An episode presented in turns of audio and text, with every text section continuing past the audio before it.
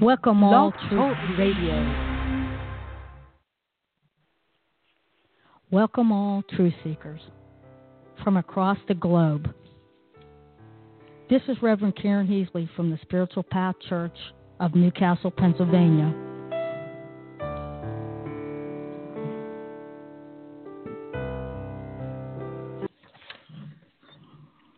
Our True Seeker show covers a variety of subjects from angels to after death communication to parapsychology. We're happy you've chosen to join us for this episode and hope you find it informative and enjoyable.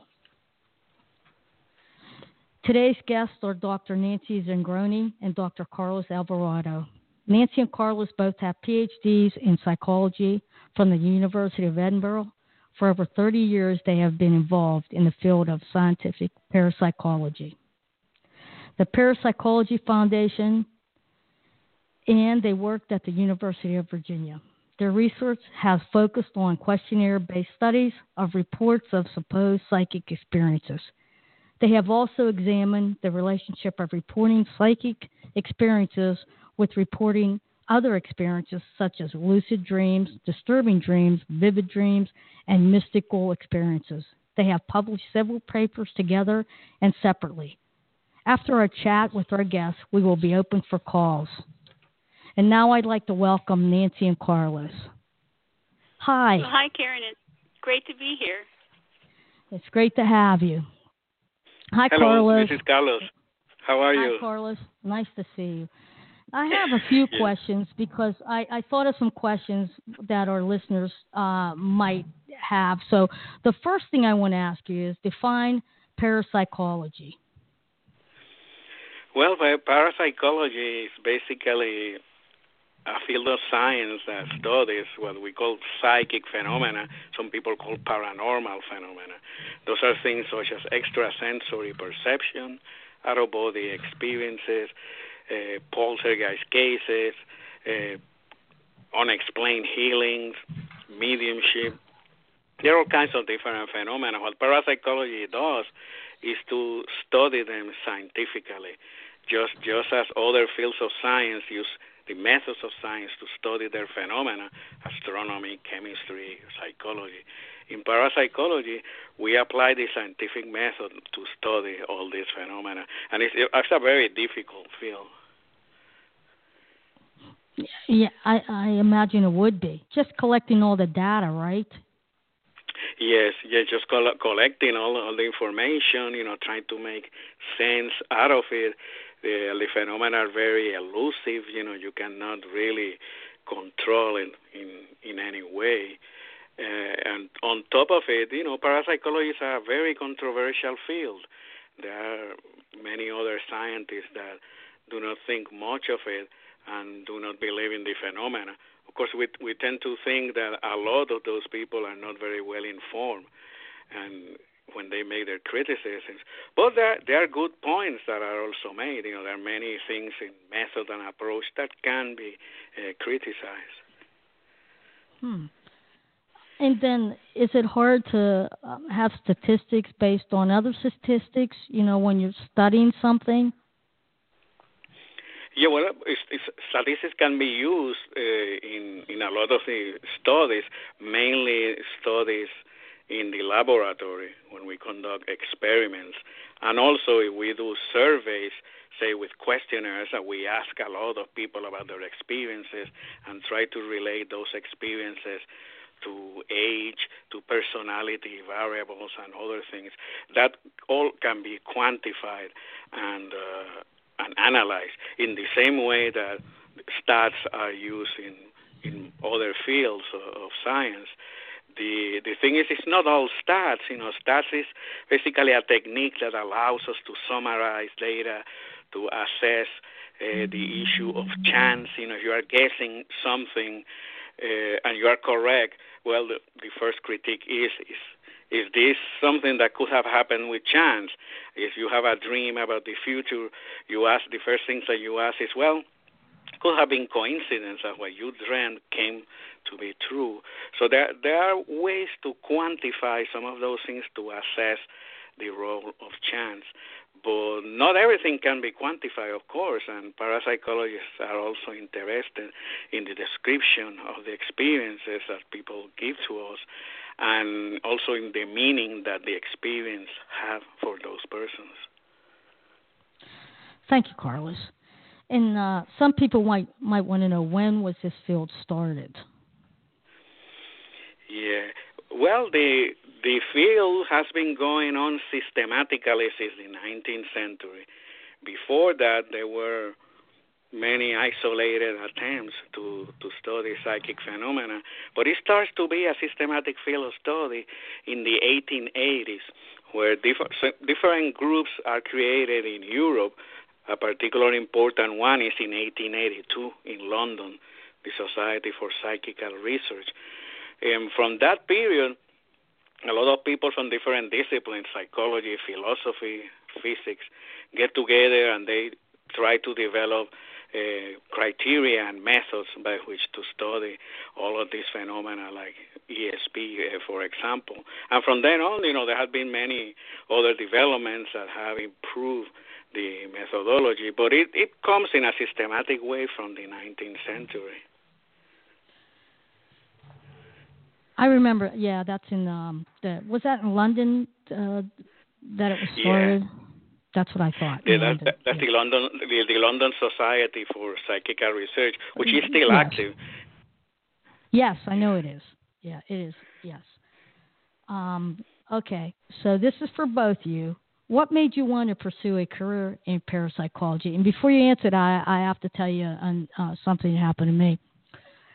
Um, I had a near death yeah. experience when I was five. So my parents wanted me to go to college and wanted me to go to college, and I didn't know what I wanted to take. So my father said, I don't care what you take, you just have to go to college. So I started looking into parapsychology. So we were down, we were we were eating at the at the dinner table, and I said, I finally found something I want to do.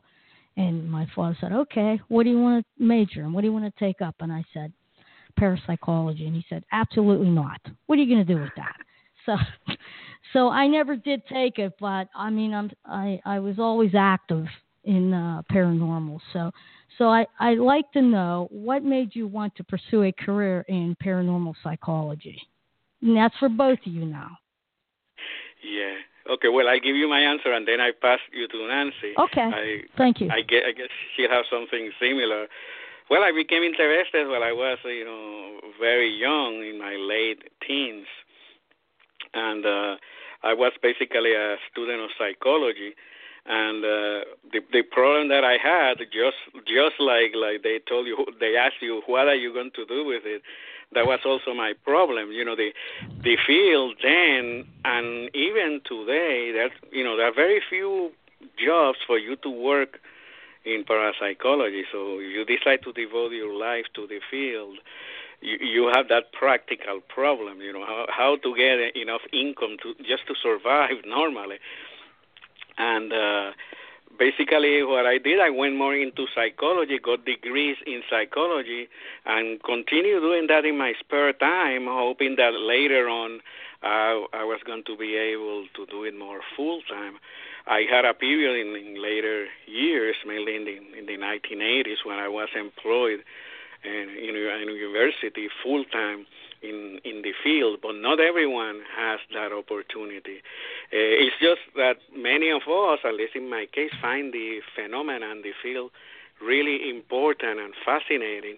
And you know, it presents you with a lot of questions and possibilities about the nature of the mind and when you realize that very few people are devoted to this field, that gave me kind of more energy and interest in getting into it. And I started educating uh, myself and slowly learning, you know, um, about the the field and the like. But it's just, it was just a very personal interest. It was not derived from any personal psychic experience that I had. I talked with a lot of people with experiences, and, and I felt, you know, that that they had very important uh, phenomena in their lives, but that was not my motivation to study it. I, I, I guess I, I was just fascinated with the whole idea of approaching the thing scientifically and trying to make sense uh, out of it. let, let me pass you to Nancy and see what. Okay. Thank you, Carlos. So, so uh, how how I got started in the field is that the yes. question? Yeah. Um, well, what? Well, uh, yeah. Go ahead. No, I just wanted to say, what made you want to pursue a career? Because that's it's it's like out of the box career. Oh boy, it sure is. Um, I well, I, I was I started uh, getting really interested in the field in, in when I was a teenager because I had a good friend who um had a lot of experiences she saw apparitions and things like that and we had i lived grew in a very small town grew up in a very small town in uh illinois and the library had all of the books by the Rhines, which is just amazing. Somebody there in the 1950s and 60s must have had a real interest because you don't find that in a you know in a library in a town of no, you don't. No, you yeah. don't. Mm-mm. So I read everything, and it it was very uh, sort of unfeminist of me because I read um uh books about the Rhines, about J.B. Rhine and Louisa Rhine, and I thought, wow, this is fantastic. You could get married and have children and do this job for the rest of your life.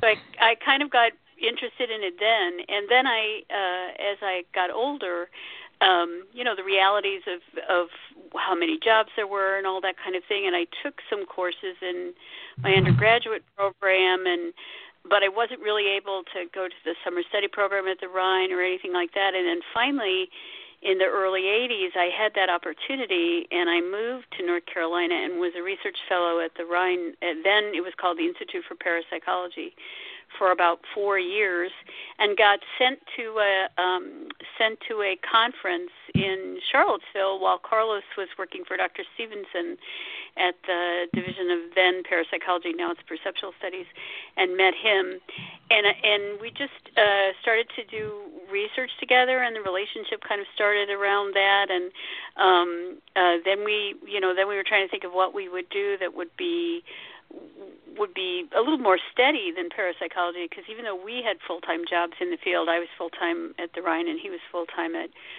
at UVA, we knew that there were very, very, very few opportunities. So we, for a while, we were studying history of science, thinking that maybe we would teach that.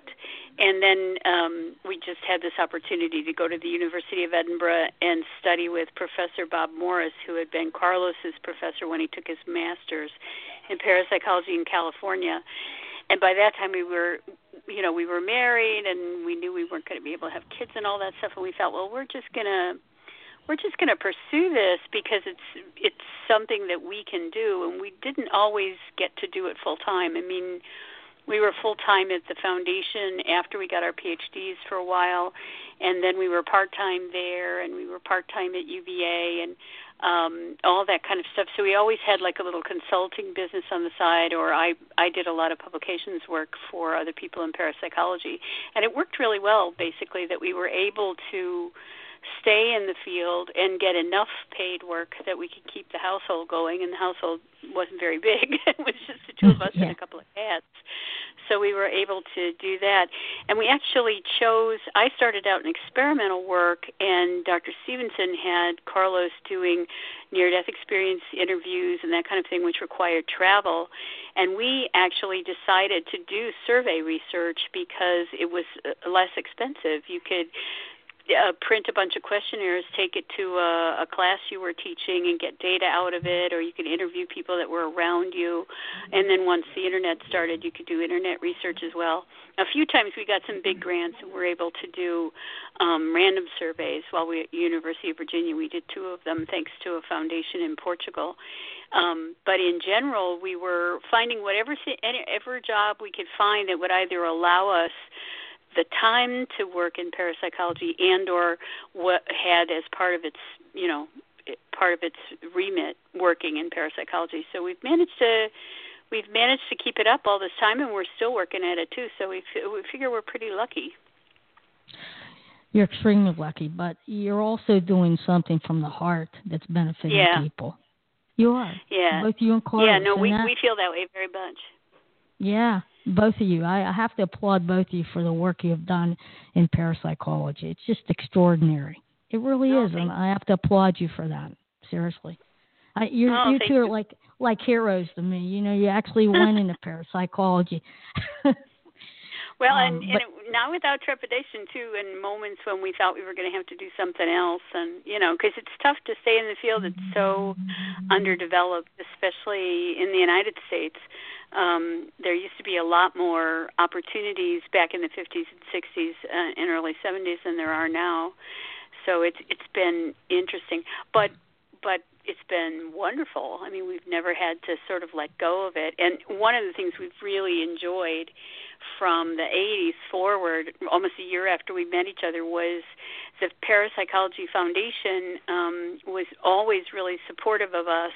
They invited Carlos when he was still in his 20s to give a talk about out of body experience at a conference in New Orleans. And later on, when we were first married, we went to Ireland so I could give a talk. And, you know, so they were always kind of watching and seeing what was going on. And we got small grants from them and so on. And then started working consulting with them in 98. And we're full time at different points and are now back with the foundation. So we've been really lucky that we had such a good relationship with um, um, Mrs. Coly and Lisa Coly, and, and just the whole way the foundation was working.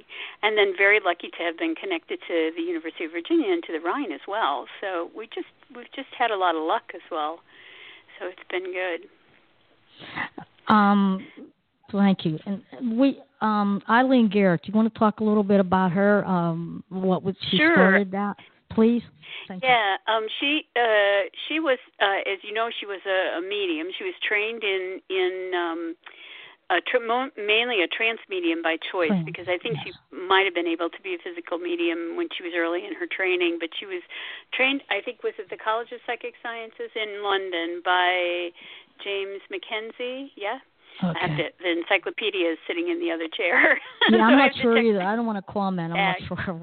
Yeah, he said it was Hewat McKenzie, and that's who trained her. And um, the in the that era, which would have been uh, right after the First World War, the emphasis there was on mental mediumship. So any kind of physical ability was sort of set to the side, and they not only trained her, but trained her her controls as well to have these very informative kinds of interactions with the sitters who came in um, and from from there, when uh, so she was came, coming over to the U.S., met met uh, the her prime donor, uh, Representative Frances Bolton, who was a congresswoman from Ohio when she first came over to the states in the 20s and the 30s, and and then in World War II, she was actually in France because they um, she had property in France, and she was caught there when the war, war started, and had to kind of find her way out of France. She managed to get to um, Spain and then to Portugal, and and through uh, Congresswoman Bolton was was able to get to New York City in 1941. Her daughter Eileen Coly, who ended up running the foundation after Mrs. Garrett passed away, she was left in London and was working in a war factory and all that, a young woman on her own and met a French flyer because uh, uh, who was Lisa Coly's dad, uh, um, Robert Coly, who also was on the foundation's um, staff for many many years. So while Liz, when um, Eileen came to New York City, she was doing psychic stuff, but she didn't like to do it for her profession. She didn't like to do it for money. It was something that she did definitely, and she would you know, people could you know help her out if she needed helping out. But in general, what she liked to do is have a work in addition. So she ran a, a, a small book publishing company called Creative Age Press, and they had a magazine called Tomorrow Magazine. And then she started having these dreams about how it was important to set up a research center. So they, in 1951, she and Frances Bolton founded the Parapsychology Foundation in New York, and um, Eileen had sold her her publishing house, and that was part of the money, and then the rest of it came from Mrs. B and they set it up with the idea that they would provide funding for uh, scientists and scholars who were doing work that had anything to do with psychic mediumship or telepathy or anything parapsychological from an academic or a scholarly point of view. And they had a very wide idea of, of what that meant. So people from all, you know, anthropologists and philosophers and psychologists and so on received funding. They also had a little laboratory for a while, and um, uh, the Dream Laboratory that everybody remembers from Maimonides Hospital in Brooklyn actually had its start at the Parapsychology Foundation. She had all kinds of connections among wealthy people and people in the media and the arts and all that kind of stuff who helped helped um, and made kind of the context out of which the the foundation grew. And when Mrs. Coly and her husband were able to come from the UK after the Second World War, Mrs. Coly started to work at the foundation as her mother's secretary. Then it more of her her her um, her ideas and all that kind of stuff had an impact on how it went forward. And she worked for her mom for many years. And then Eileen Garrett died in 1970. And at that point, Robert Coly and Eileen Coly, principally Eileen Coly, took over the foundation, and she actually ran it for her mother. Only ran it for 19 years before she passed, and Mrs. Coly ran the foundation for about 31 or 34 years before she retired. So since the um, about the middle of the 2000s, Lisette Coly's been the president, and she's the granddaughter of Eileen J. Garrett, and now her daughter Anna Damalis is um, uh, the administrative assistant at the foundation. So there's and then her son George uh, Damalis is on the board. So it's actually four generations coming from Eileen Garrett um, down to the present day that have uh, kept that the place going and providing um, funding for researchers and students and building up this amazing library and keeping the writing and the works of Eileen Garrett up, you know, present in people's minds because um, Mrs. Garrett was very, very introspective about her mediumship and how it occurred, where it came from, how it worked, and all that kind of thing, and very supportive of research with mediums as well. So they've kept that uh, um, that legacy going. And you can see it now in the Parapsychology Foundation website, parapsychology.org. Lisette's been doing a blog. Um, every few weeks, she'll do an episode of a blog, and she'll frequently will take uh, information out of one of her grandmother's books and then talk about it, you know, what it means to her and the foundation and then give you the part of the, you know, the writing that her grandmother did so that you can also read it too. And then all those all that wonderful film that's coming out on the Parapsychology Foundation YouTube channel is from years and years of lectures and interviews and conferences. There's just so much more in the vault that we're bringing out slowly. Um, uh, so it, it's still vibrant, and I feel it's still uh, fulfilling the mission that Eileen Garrett had for it back in 1951. So it's, it's a very exciting place. It, it, yeah, it is. And I don't know. Did you mention she was one of the uh, world's most tested mediums? She was. Yes, she was. Of, yeah, she didn't yeah. care if they tested her or not. She was. That's what she's known as. But well, she you. was. She actually was very, very. Uh, thought that was a very important thing for mediums to do to be willing and open to be tested. Um, Carlos, do you want to say something about the research that uh, Mrs. Garrett was involved in and who just a little bit? Yes. Well, Mrs. Garrett was studied by a lot of people in and outside parapsychology. With the there was a psychologist called Ira Progoff, and he was a Jungian psychologist. He did a whole book about her, and it's basically he he was talking to the spirit controls of Mrs. Garrett Okay. You know, the controls in a in yeah. a medium are the, the spirits that come and kind of direct traffic like the masters of ceremony. Right. And he basically analyzed the the controls psychologically, converse and you know, talk with them at great length, and uh, and try to to chart, you know, like make a map of the inner life of of Garrett's uh, spirit controls. There was only one study.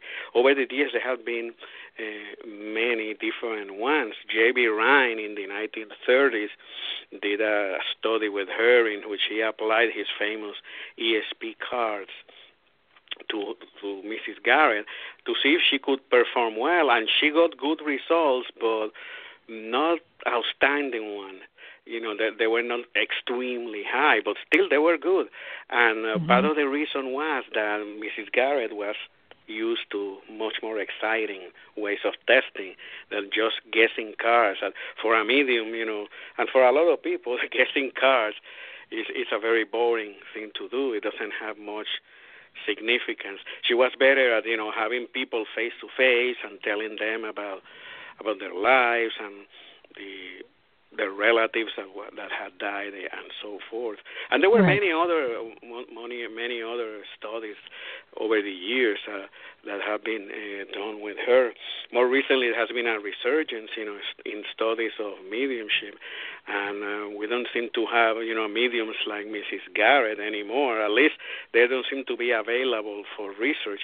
They they probably are out there. But I always, you know, speculate on how nice it will be if we have today uh, Mrs. Garrett working full time with uh, scientists doing all kinds of, of different tests. Thank you, Carlos. Now, um, next question: Did you have any personal experiences? In in there, I, I just have to say no, no. I have never had really any personal experiences that have motivated me to be in the field. What I have found important are the experiences of others. I guess my case is, is very similar to, to the psychologist that works with people to try to help them with their problems. The psychologist necessarily may not have had big traumas in their life, but they take great interest in working with people with traumas, with other uh, problems, and and dealing with it. And I guess in, in my case, it has been like that. I have found the reading uh, and doing my own studies uh, very motivating, and uh, even through uh, also I would like to have experiences. Uh, that's that's really not what has motivated me to be in the field. Having said that, I think you know personal experience is extremely important, and a lot of people that are in parapsychology have had many psychic experiences from precognitive dreams to out of body experiences and you know many many other things like that. Let me pass you to Nancy. Uh, thank, to thank you, that. Carlos. Personal personal experience. I I haven't had so much, but I've had occasional experiences and interesting. I find it interesting that um, some of them have to do with being in in experiments and having, um, you know, getting a getting something correct that just didn't make just didn't seem to me that it could possibly be the target, but it turned out to be that kind of thing. But more when I was younger, it was that there were stories in the family. Um, my family is Irish, Italian, Austrian, and German, and the Irish and Italians in particular had experienced stories that they told.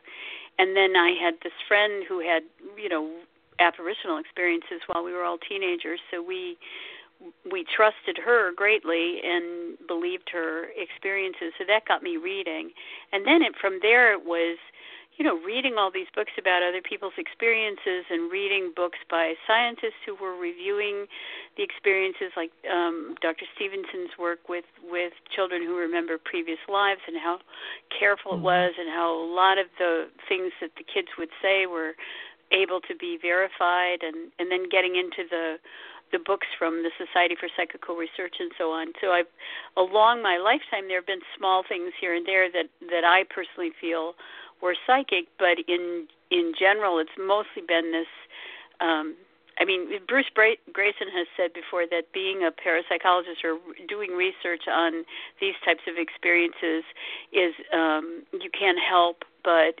become a believer in a sense because there's you you hear things over and over again from people that are credible and reputable and are having similar types of experiences and then you look at the research at the same time and then things happen to yourself as well. So it's like a mixture of of um just knowing that that uh this is really out there. This is really this is really something that needs to be explained and something that's meaningful and, and there's so many types of different types of experiences and so on. So um it's kind of it's kind of been a mixture of the two as the years have gone on i'm sure uh, yes thank you and now we want to talk about your um, you do an annual uh, parapsychology research and education course. You want to talk yes, a little bit about that? Yeah, we started it. Um, we started it in 2015. We had just gotten the job at the Parapsychology Foundation, and um, basically what what uh, Lisette said was, you know, I know I'm I'm going to pay you from January and February, but um, you work on the course, and then we'll work out the hours later on. And starting from 2016, now the course is part of our our job. And what we've done is we've put together a free, open online course um, uh, that we use a social media teaching platform called wiziq.com, and you have like a webinar system and places for the students to get together and talk and that kind of thing. And we Carlos has has uh, been the guy that's done the recruiting of the faculty members, and what we do to you know there's some really good as you know, some really good adult education courses out there. Yes. But and and you'd get maybe one uh, guest speaker for an eight week course or a five week course. Well, we decided what we wanted to do was have basically mostly guest speakers so that if you were in a six week course say you might hear from carlos and i and lisette maybe three times or four times but everything else was somebody who was actually conducting research um, of various kinds and in in a bunch of different lang- uh, bunch of different countries. So we had people they had to speak English for the course, but we had people from Brazil and France and Germany and um, Sweden and Iceland and all over the place. And Carlos would try to put a course together. Um, I can, can have him talk to you about the the way he does does that, but one that would showcase not just the theory and not just experiments, but also experiences and how research with experiences happen. And in our first course, we had over a thousand students who signed up. About 300 of them were actually active throughout the course. Um, and uh, we gave out, I think it was 160 some certificates to people who saw more than 80% of the of the recordings or were at eighty percent, you know, or or the, you could see it come live, or you could see hear the recording. So if they'd con- been in contact with one of our sessions eighty percent of the time, or did something extra like a um, a power a PowerPoint presentation or a YouTube video or something, they would get a certificate with distinction.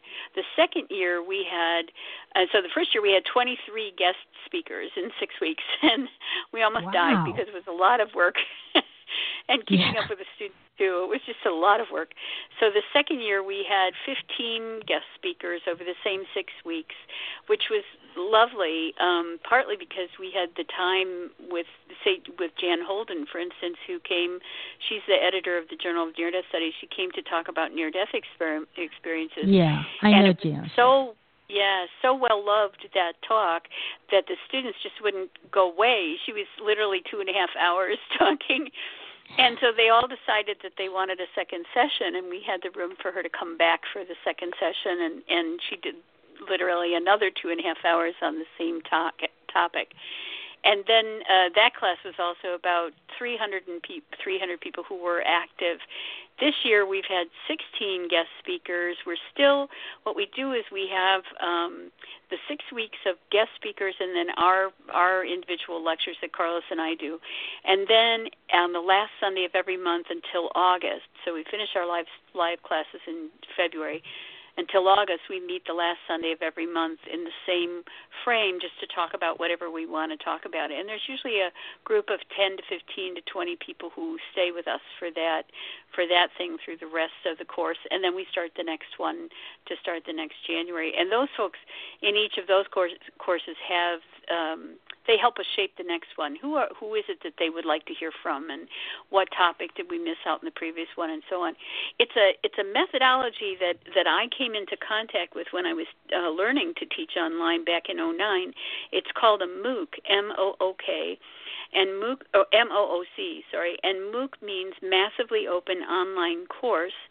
And by massively open, you mean that anybody who wants to sign up can come. So we actually have a webinar that will hold 2,000 people, although we've never gone over about 200, I think.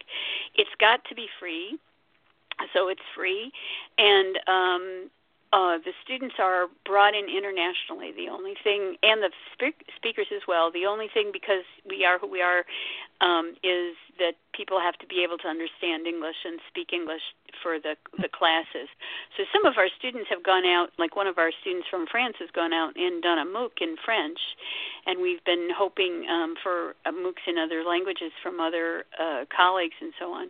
And what amazes us oh, the other part of it is that you try to set it up in such a way so that there's a lot of guest speakers or there's a lot of material and it plays out very leisurely and lots of contact from student to student and student to faculty. So we've always tried to do that. And what makes us different from a lot of adult education courses as well, besides being free, is um, that we have one speaker per day, and that person is scheduled for 90 minutes if they want. And if they and the students want to keep talking, it's just okay with us. we just keep going. So it, it's an unusual opportunity to have contact with somebody who's actually doing the research. And we have some researchers who come back as students um, as well, although not as many as we, we hope for. But every year there's more and more people from different places. Like the first year, I was so shocked the day that uh, somebody from Finland signed up for the course. And I said to Carlos, Oh my God, we have somebody from Finland. And the following day, we had 45 people from Finland. And by the time the course was over, we had 150 people from Finland. And it turned out that there was a guy with a blog on parapsychology who had joined the course early and was telling them about the course. So we've had students from from India, from uh, you know, from Africa, from Australia, from Canada, from Alaska, all over South America, all over Europe, Eastern Europe.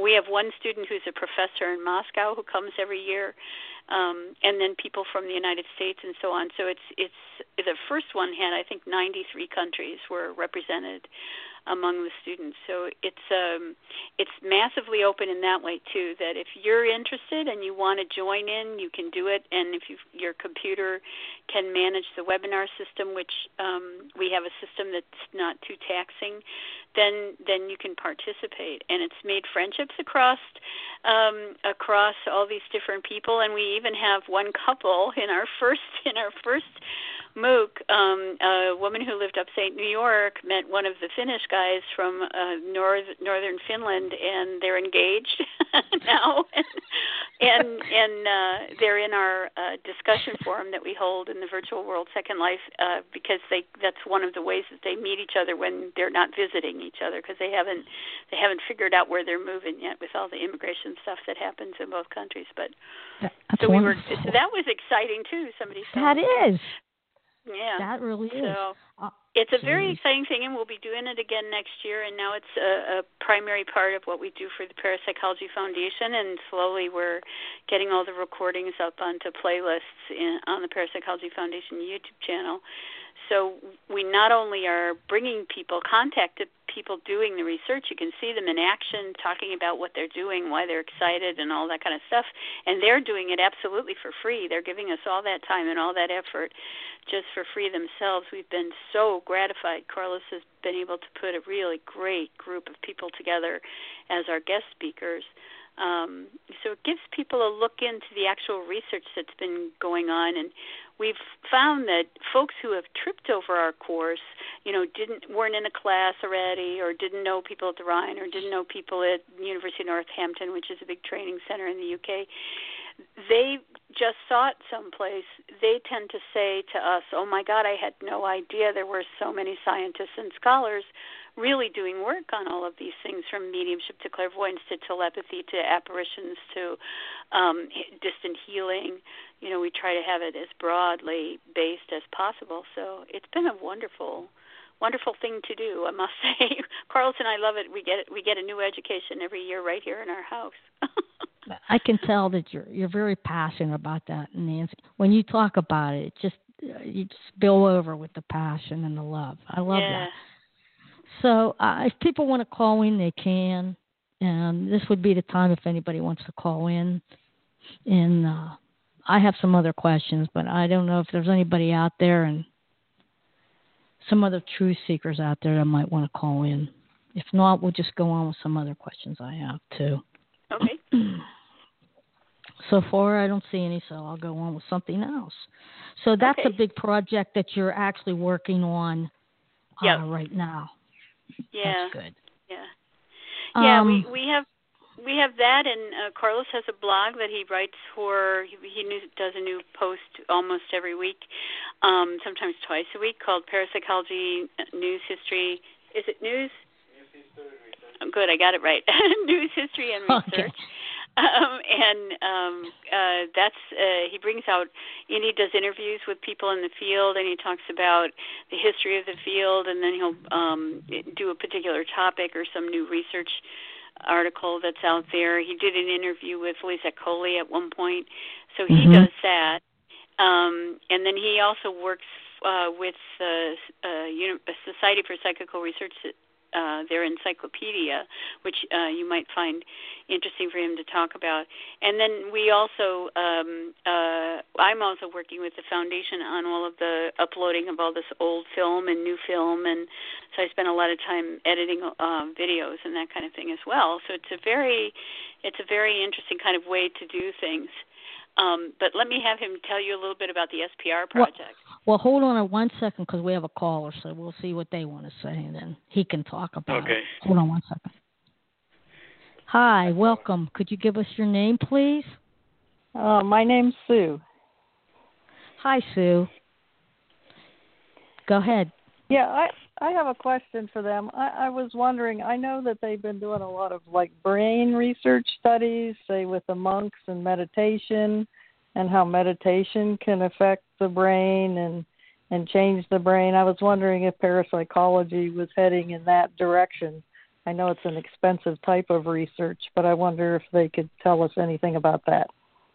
Well, we personally don't do that type of research because we don't have a laboratory, but the Institute of Noetic Sciences is very interested in the effects of meditation on um, all kinds of things, but especially how meditators uh, experience psychic phenomena and what they're able to do with that. They've also done some physics experiments that are very esoteric, and I don't understand them completely, but they use meditators to do that because meditators have such such um, control over what they can do mentally um, and such a ability to fo- focus and be absorbed in something and to and to grasp some of the concepts of being able to kind of push themselves out into the world and become t- entangled with other processes. So IONS is a is doing is very active in that, and they have a, a couple of researchers in the laboratory where Dean Radin works that are um, specialists in meditation research, and then a,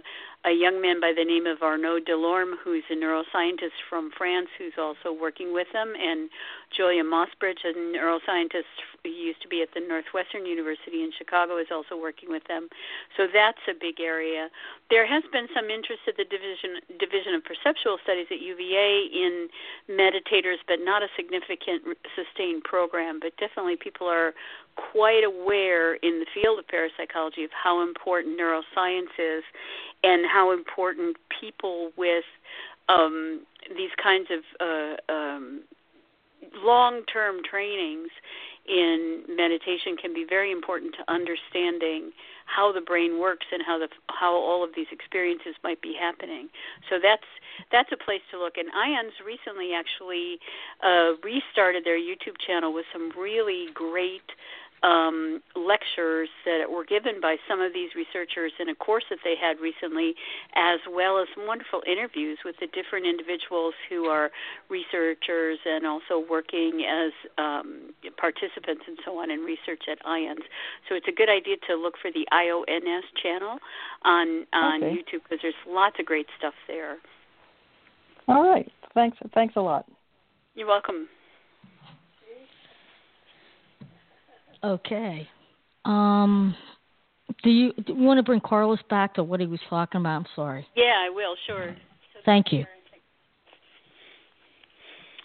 Yes. What? Let's see. What? Well. well oh, SPR Encyclopedia. Mm-hmm. Well, yeah. You.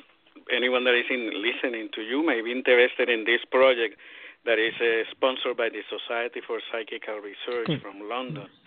It's basically uh, a free online encyclopedia of psychic phenomena, parapsychology in general, and it's a uh, you know it's still being developed.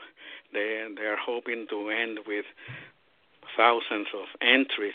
But basically, it's a place that you can go in and search, like in any encyclopedia, for information. You search on people's names. You know, you can go and put Eileen Garrett, or you can go in and put telepathy, or all all kinds of things related to to the history of the field, to current developments, to phenomena, to theories. And uh, the project is still going on and and, and growing. They have uh, several hundred entries, I think, right now, but they're expecting to have many more. Anyone that is interested in finding it, they just have to, you just go to Google or any other search engine and just type Psi Encyclopedia, PSI, Psi Encyclopedia.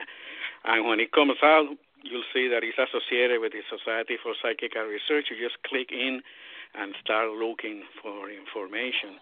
It's a very interesting project that that really is also very helpful to people that are doing projects in school, you know, that are looking for information, but also for anyone that wants to find information about the field. And it's free.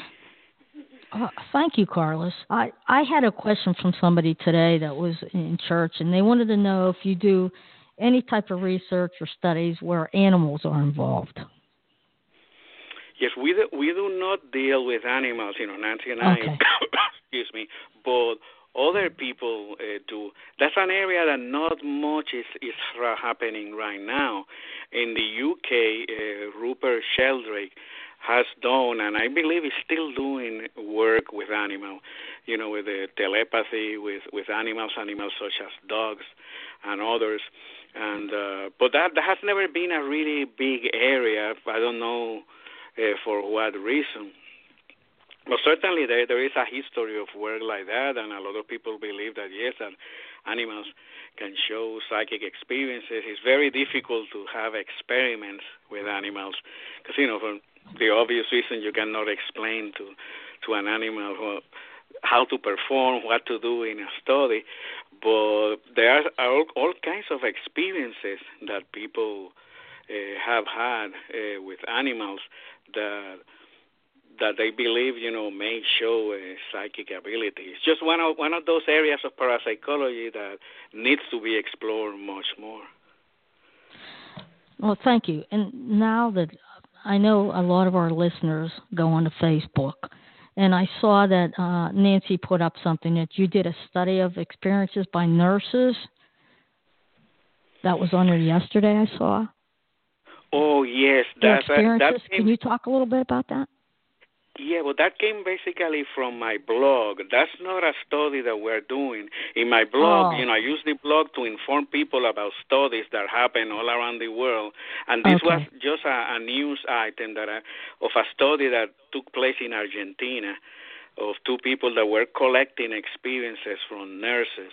And they found out that as other people have found out in this country and as well as in in, in the UK, that many nurses uh, in, in their during their practice, you know, they encounter a lot of phenomena like precognitive dreams or things related to death of the, the patients that are about to die and the like. Uh, but but this was not a project of ours. This was just a summary of of someone else's.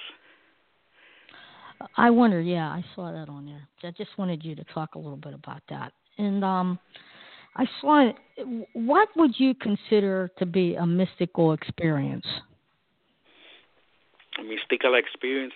Well, a mystical experience uh, is generally considered to be this this experience in which a person during prayer, meditation, or in any other state, they have this kind of sense of oneness with the universe. You know, all of a sudden they feel that that everything that surrounds them, nature, people, everything is part of them and they're part of the whole and they believe that that it is something extremely immense, very positive, and that's the, the typical uh, mystical uh, experience. Uh, other people use mystical in, in, different ways, you know, but in, in the religious uh, literature, as well as in, in the literature of people that study mystical experience, the, the main emphasis is on this uh, experience of expansion and uh, oneness And a lot of people have done studies uh, of these experiences. They really are, you know, are experienced by a lot of people all around, just just like like people that have ESP and many other things. All these phenomena happen all around, and they, especially the mystical ones, as well as things as uh, like near-death experiences, they have um, a lot of influence on on people. That means after you have a mystical experience, say, people tend to change. They they they become, you know, more open to to spiritual issues and they they start thinking in different ways, change their life, they become less materialistic and so forth. And uh, that's one of the reasons, you know, why people find them for so interested in, for research, but also because you know they they also tend to support the very old ideas about you know our place in the universe that that consciousness as many people say is is all around us you know that the universe is conscious. And when we have these short glimpses uh, it is a moment where we realize a different level of reality and for for that reason you know a lot of people find them theoretically very very interesting thank you carlos we have another caller on the line Hi, welcome to the show. Can you tell us your first name, please? Hi, my name is Amy. Hi, Amy. Go ahead, ask away. Hello. All right, thank you. Um, I hope that I didn't miss the information, but is there a like a like a waiting list to do your classes? Um, I'm aware that you do the parapsychology classes in January and February. Um, I'm very interested in that and expanding my knowledge um, because I do a lot of work in the paranormal field, um, and I like to have a wide array of information at my fingertips for the people that I work with. Yes, well, we don't have a, a waiting list uh, uh, as such, but you know, you you can join at at any moment. Like right now, you can just go in and join. But also, we put online a lot of different news all around when advertising, you know, when the new course uh, is going to start. A lot of these things go for a long time because even if you don't get into real time where people are presenting, you know, their their ideas, there are recordings of each presentation that eventually will all appear in YouTube, so you can you can okay. have access uh, to them. Okay, beautiful. Is there a, a link for that or a website well, that I would follow? You can go to the you can go to the Parapsychology Foundation YouTube channel, and you'll find okay. information there. You look on their MOOC, and uh, and there you will find uh, that information. But but the, you know the the advertisement appears in many places. It appears in my blog. It appears in the Facebook page of of the Parapsychology Foundation, of the Society for Psychical Research in London. Is a you just have to type uh, Paramooc, okay. and uh, you, you should be able uh, to to to find it. But yeah, Nancy's okay. telling me that there is also a Facebook book, uh, page for students okay. in in Paramooc. Okay, beautiful. All right, thank you so much. I'm feeding him information. Um, you are, Nancy. Uh, Fill that out for her. Is it yeah, if you're on if you're on Facebook, there is a closed group, and we let everybody in. But it's P A R A M O O C and that's Paramooc, and that's the the Facebook page for the course, and it's got okay. information about the current course. You can also find the original announcement of the course on PF News on parapsychology.org. So that's P A R A P S Y C H O L O G Y dot O R G and that's the Parapsychology Foundation page. And when you get on their homepage, you'll see on the navigation bar that there's a page called PF News. And if you click there, we haven't put a whole lot of stuff there, so it's only a couple of entries ago that you'll see the original um, announcement of the course with the with the course link to get to the course. And the course started on January, but it doesn't close until August, uh, thir- okay. August 31st of of this year also on the Parapsychology Foundation YouTube video, YouTube channel, just search for Parapsychology Foundation in the YouTube search bar. There's a playlist called Paramooc, and it will have um, it will have uh, the the original uh, video about this year, as well as the uh, lectures from past years that we've gotten up there, and we're we're slowly but surely getting all of the lectures up there as well. So, and you can also drop me a drop me an email um, on the uh, you know you can you can write write use the contact form on on the parapsychology.org okay. website um, okay. and get in touch with me and I will send you my email so that I can help you get into the course and all that stuff. And it's absolutely Beautiful. free and open. Yeah. Oh, I love so. it. Sounds like lots to keep me busy. So thank you. Oh, good. Great. It's good, Amy. it's going to be free. So just tell people, you know, All right. if they're interested in this. All right, I will. That's good. And you'll be with thank the best when you be with them. You're welcome. Thank you. Thank that's you. True. That's how we feel. That's how we feel about the speakers, the guest speakers. Is we're amazed oh, at how right. many people say yes, and you know, people from England and from Dean Radin did one for us. We had Julia Mossbridge this year. We had Dick Bierman from the University of Ad- Amsterdam last year.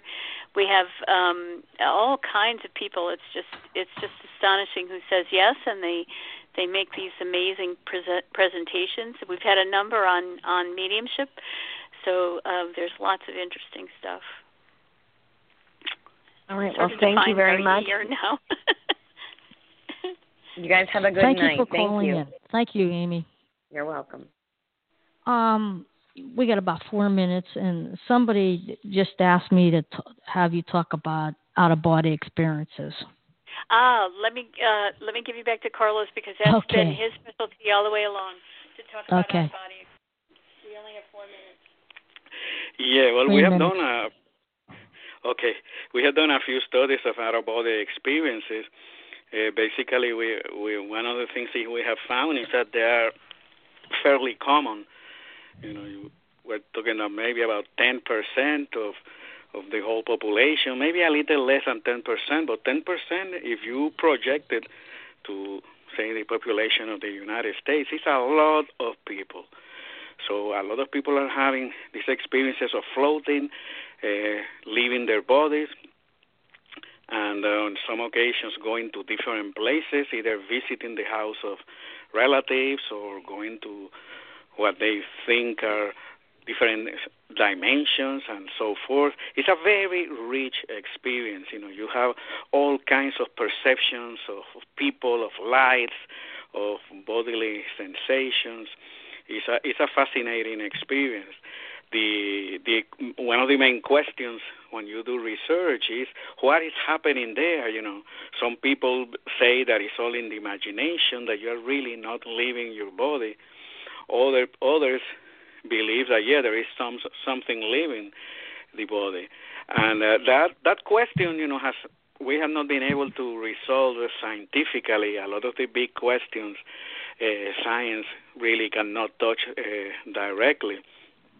But we have been able to find that in some experiences there are different physiological changes when people are out of the body. There's not a lot of information about that because to do that we have to bring people into the laboratory to measure them. Most of the modern studies that have been done are surveys. That means, you know, questionnaires are given to college students or in different communities, and you try to get several hundreds or much more if you can, but you need uh, big money to be able to do that kind of thing. And then compile information about what are the characteristics of these experiences and the characteristics of the people that have had them. In general, psychologically speaking, we have found that people that have a mental openness you know they're open to new ideas, to the to alter states of consciousness and things of that sort. Those people tend to have more out of body experiences than people that are more of closed minds and uh, and have very set beliefs and the like.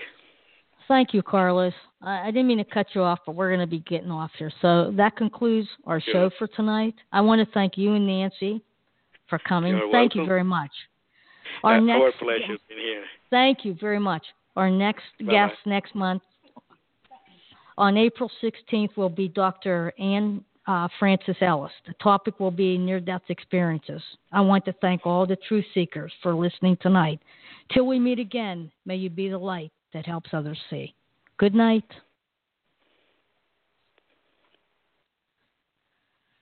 Okay. Well, that was right down to the wire.